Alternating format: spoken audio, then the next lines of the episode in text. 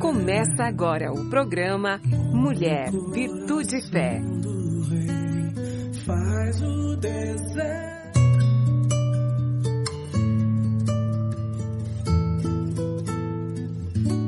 Olá, queridos. Olá, queridas. Sejam muito bem-vindos à nossa programação. É uma alegria ter você aqui conosco. Eu fico muito agradecida pela tua escolha, pela confiança que você tem em nós, pelo desejo de passarmos alguns momentos juntos. Eu sou a Mirtes e hoje a nossa pauta vai ser sobre o Salmo 128. A palavra de Deus diz assim no Salmo 128: Bem-aventurado todo aquele que, que teme o Senhor e anda em seus caminhos. Pois comerás do trabalho das tuas mãos, serás feliz e tudo te irá bem. Em tua casa tua mulher será como a videira frutífera e os teus filhos como os brotos de oliveira ao redor da tua mesa. Assim será abençoado o homem que teme o Senhor. O Senhor te abençoe de Sião, para que vejas a prosperidade de Jerusalém todos os dias da tua vida, e veja os filhos dos teus filhos, a paz esteja sobre Israel. Um salmo conhecidíssimo, um salmo sobre a família. Esse salmo está na parede do nosso corredor entre a cozinha e a sala de jantar não para enfeitá-la, mas para vivê-lo, viver como família. Um salmo que fala da importância da família, um, um, um, um salmo que fala da felicidade. Você vai ser feliz se essas coisas acontecerem. Né? E nós vamos falar um pouquinho sobre ele. É, alguns historiadores costumam dizer que o declínio e a queda do Império Romano, que foi um dos impérios maiores do mundo, ele não, não, não se deu por conta da perda do poderio militar que ele tinha ou da dominação de outros povos. Os maiores impérios foram derrotados porque eles deixaram de notar o que, que acontecia dentro deles, o que acontecia dentro das famílias, que constituíam uma sociedade. E sabe, queridos, nós também temos o um entendimento que a corrosão da, da dignidade é a ausência de valores que acontece hoje dentro dos lares. Nós estamos vivendo tempos difíceis, em todos os aspectos. Problemas na política, na vida econômica, na educação, na cultura, principalmente por falta de modelos.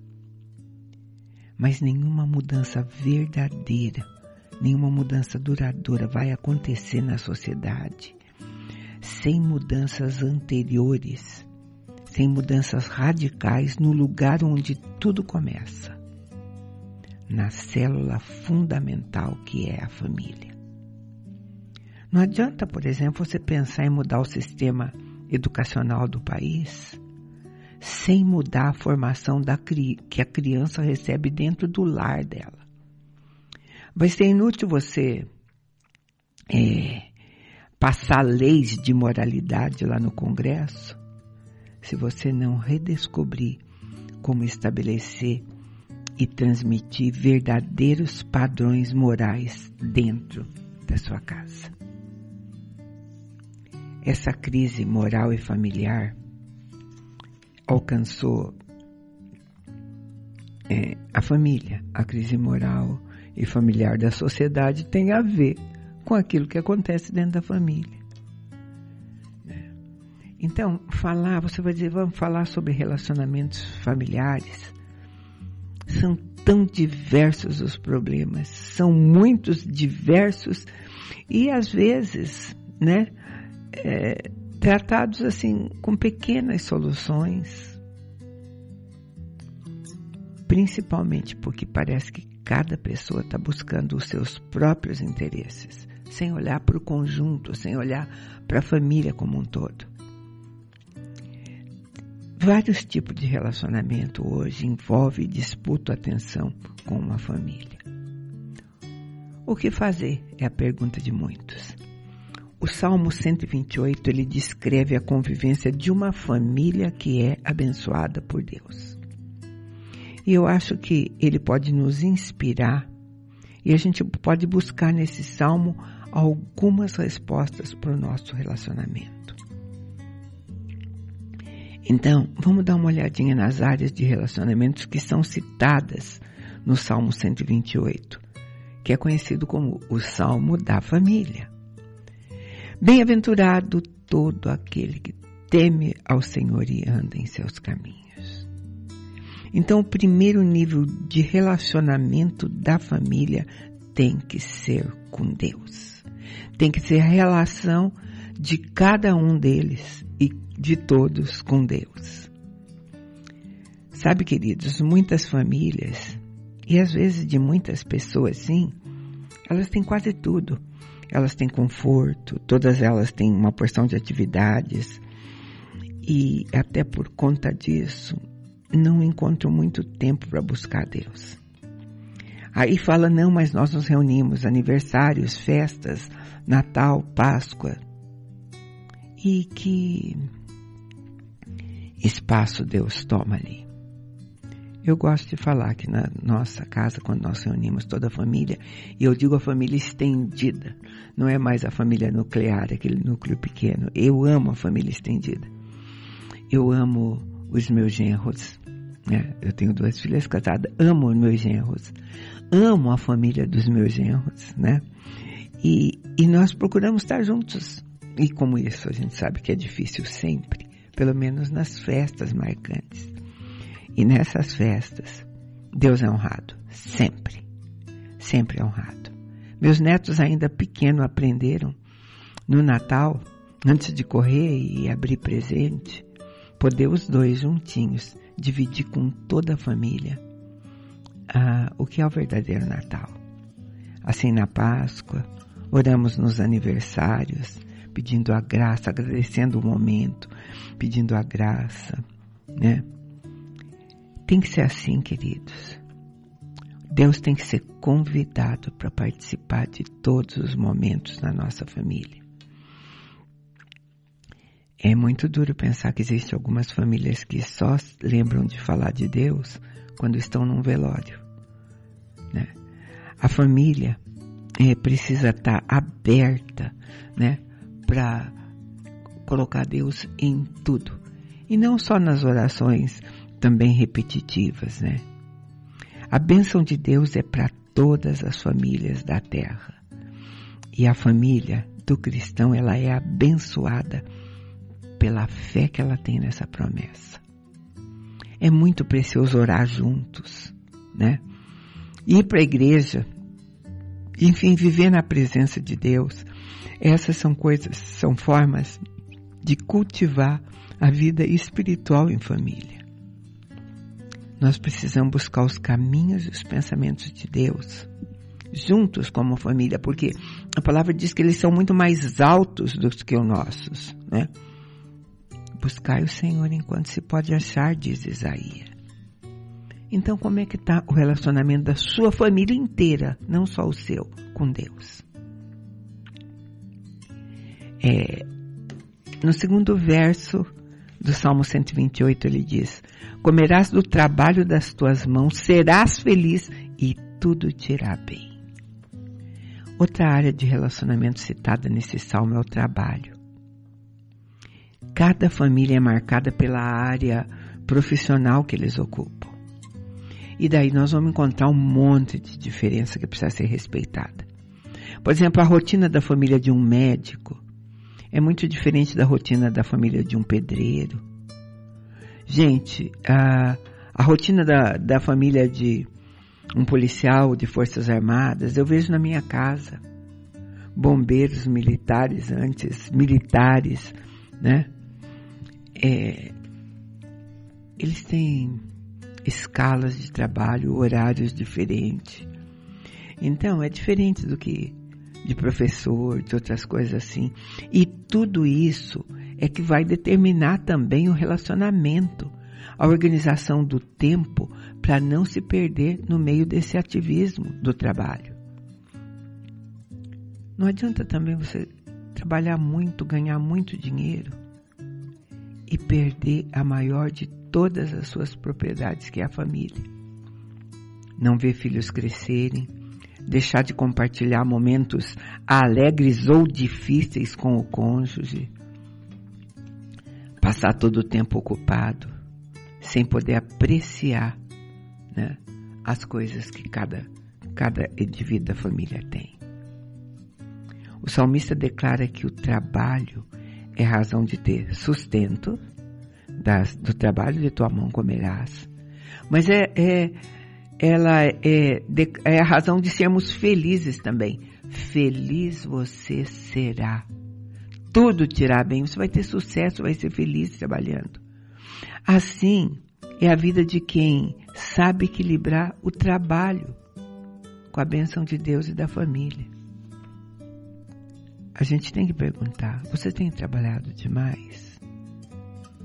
Como é que está a relação do seu trabalho com a sua família? Porque logo depois, no verso 3, ele diz assim: Em tua casa, ele destaca o interior da casa. O interior da casa como uma área importante de relacionamento familiar. Queridos, a família foi criada por Deus.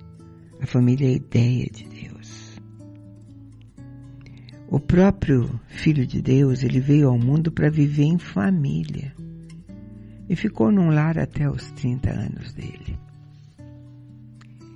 Ele andou por muitos lugares, ele se encontrava com as pessoas, mas o lugar assim que ele mais frequentou foi casa, ambiente familiar de pessoas. E ele ensinou que o relacionamento com Deus deve ser tão íntimo e intenso como é o do pai e o filho. A casa é nosso lugar de refúgio. A casa é o lugar onde nós passamos horas e horas juntos. Gente, viajar talvez, eu penso nele, talvez seja uma das coisas mais gostosas do mundo. Viajar, conhecer lugares novos. Mas voltar para casa não tem preço sabe? E hoje, este lugar, ele tem perdido o valor dele, principalmente nos grandes centros. É, hoje parece que, eu não sei, não, não há mais aquela privacidade no lar. Eu digo pela, pela, pela poluição de muitos valores dentro desse lar. Poluição sonora, poluição visual, tantos fatores, né? É, sabe, em muitas famílias, a casa tem sido visitada. Ao invés de ser o lugar onde elas vivem, é o lugar onde elas visitam, passam por lá. Ou então, é, como é que chama? Não, não me vem à memória. Um lugar onde você só usa para dormir, né? Tem uma coisa assim, né? Nós temos que lembrar que ali seria o melhor lugar. O lugar onde a gente podia viver com intimidade. O lugar para a gente se alimentar, para descansar. Um lugar onde a gente tem um encontro com pessoas em quem nós confiamos. O melhor lugar do mundo, né? Mas o que é que mexe com todas essas coisas? a falta de controle sobre os aparelhos de televisão que tem na casa. Isso tem impedido muitas famílias de terem momentos de descontração, de bate-papo, porque a maior parte do tempo cada uma fica na frente de uma TV assistindo o que gosta. Né? Isso é verdade. A gente tem que se policiar. Isso é verdade. Para mim, eu não estou falando de coisa que é, é, não posso experimentar na minha casa. Eu seria hipócrita se dissesse que não. Pelo menos em três cômodos da nossa casa tem televisão, né? Ainda bem que não tem na cozinha, na hora do almoço. Este é sagrado. Nós não temos TV. Nós temos TV na, numa sala de TV e uma num quarto, outra no outro. E tem que se policiar muitas vezes. Às vezes eu estou no quarto vendo alguma coisa que eu gosto muito, e a gente sempre gosta de alguma coisa. E o meu marido está lá embaixo e eu desço um pouquinho. Fico ali, sento do lado dele, me aconchego. Às vezes não sabe nem porquê. É porque eu lembrei disso, do que eu estou falando para você. Quanto tempo você passa na sua casa, né? A gente tem que curtir a nossa casa como um lar. Aí ele continua dizendo, né? Ele continua dizendo, é, em tua casa tua mulher será como uma videira frutífera. Uau! O bom relacionamento entre marido e mulher, essa é toda a diferença. É indispensável para uma família. Não dá para você pensar né, numa família com bons filhos quando marido e mulher não se entendem. O salmista aqui ele descreve a mulher dentro da casa, toda feliz, como uma parreira cheia de uvas. É, todos querem estar perto dela. Né? Eu acho que uma das coisas boas que o cristianismo trouxe, dentro de todas as coisas boas que o cristianismo trouxe, é aquele tabu que o homem era autoridade máxima dentro da casa e o cristianismo colocou a mulher ao lado dele em submissão, em estar juntos na mesma missão ao Senhor. A mulher amando e respeitando o marido, e o homem amando a esposa como Cristo amou a igreja.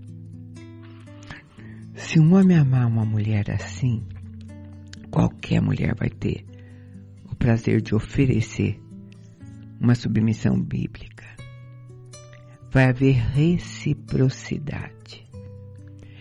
Essa é a importância porque vão tomar decisões juntos em todos os aspectos, em tudo.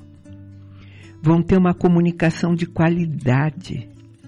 Cada um vai entender, assumir a sua função e compreender as expectativas mútuas.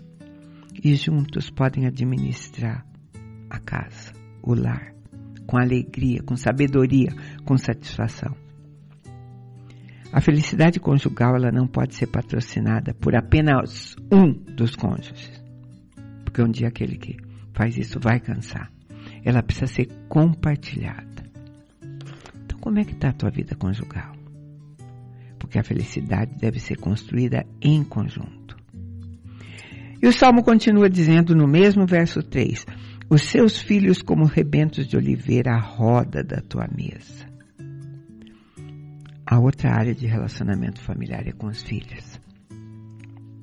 E o salmista descreve o relacionamento entre pais e filhos como um momento de confraternização ao redor da mesa.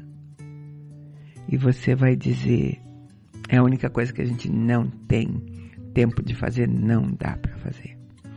Eu vou entender que às vezes não dá. Você precisa, na hora que der, reunir dessa maneira. Independente da hora, né?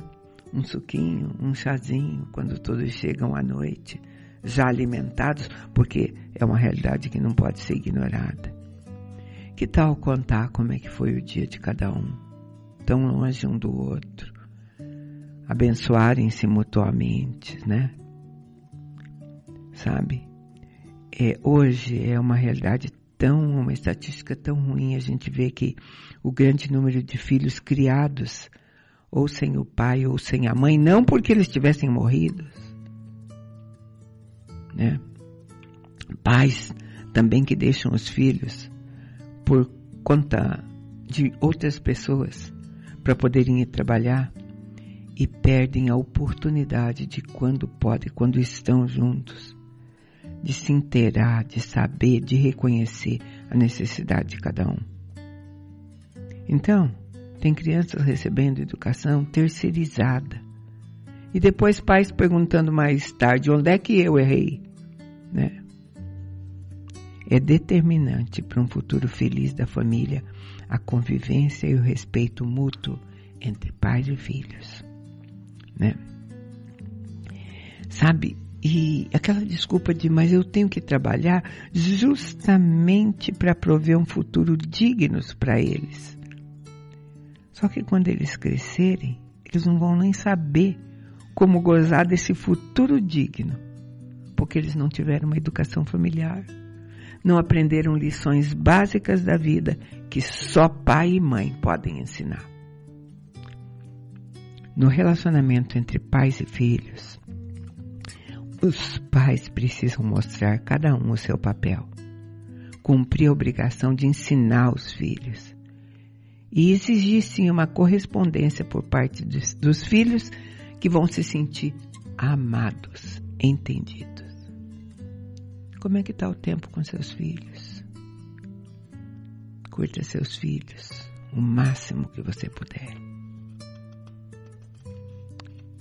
Ah, no verso 4 ele diz: Eis como será abençoado o homem que teme ao Senhor. Que o Senhor te abençoe. Sabe, queridos, o relacionamento com a igreja também deve fazer parte de toda a família. Na verdade, a igreja começou dentro das casas, com as famílias. E infelizmente, quando a gente começou, quando começou-se a reunir em templo, as famílias foram segundo, colocadas em segundo plano. É importante a convivência da igreja com a família e da família com a igreja.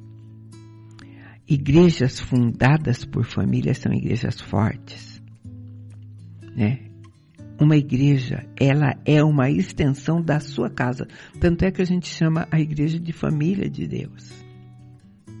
E a palavra de Deus traz promessas de salvação para essas famílias, né? Você precisa, eu, nós precisamos declarar como Josué fez: eu e a minha casa serviremos ao Senhor. Se a família vai bem em casa, ela vai bem na igreja, né? E a igreja tem que estar atenta para isso. Porque às vezes a igreja que deveria apoiar pode ser motivo de tropeço. É inadmissível ver a igreja de Cristo é, se conformando com a situação que está o mundo hoje e se adaptando a novos padrões morais de modernidade. As coisas desse mundo são passageiras, mas os prefeitos os preceitos de Deus não são. A gente pode trocar de igreja, a gente só não pode trocar de família, né? Como é que tem sido? Você, sua casa, sua família e sua igreja. Sabe, querido, parece que o ser humano, quanto mais ele tem facilidade, mais ele complica as coisas, né? Quanto há mais meios de comunicação, menor é o diálogo entre as pessoas. Então a mídia tem usado de tudo que pode para distorcer valores morais, desvalorizando a família, desvalorizando o lar, incentivando relacionamentos descomprometidos.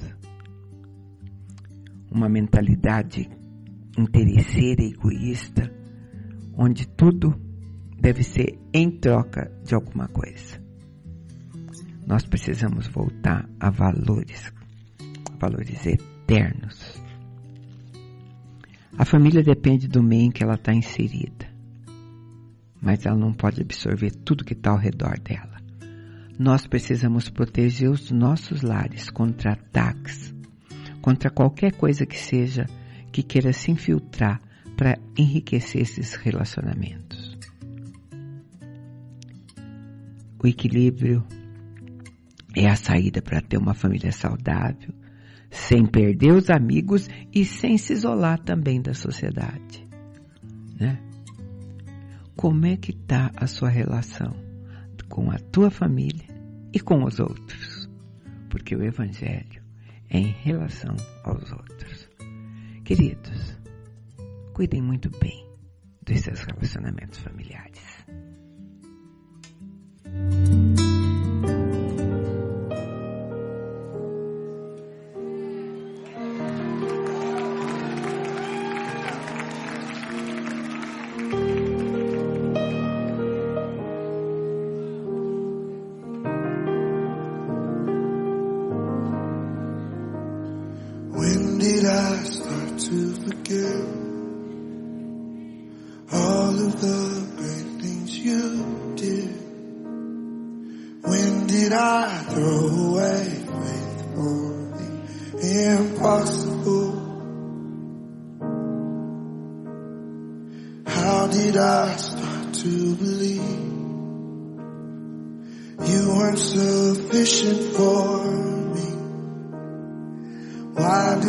I talk myself out of seeing you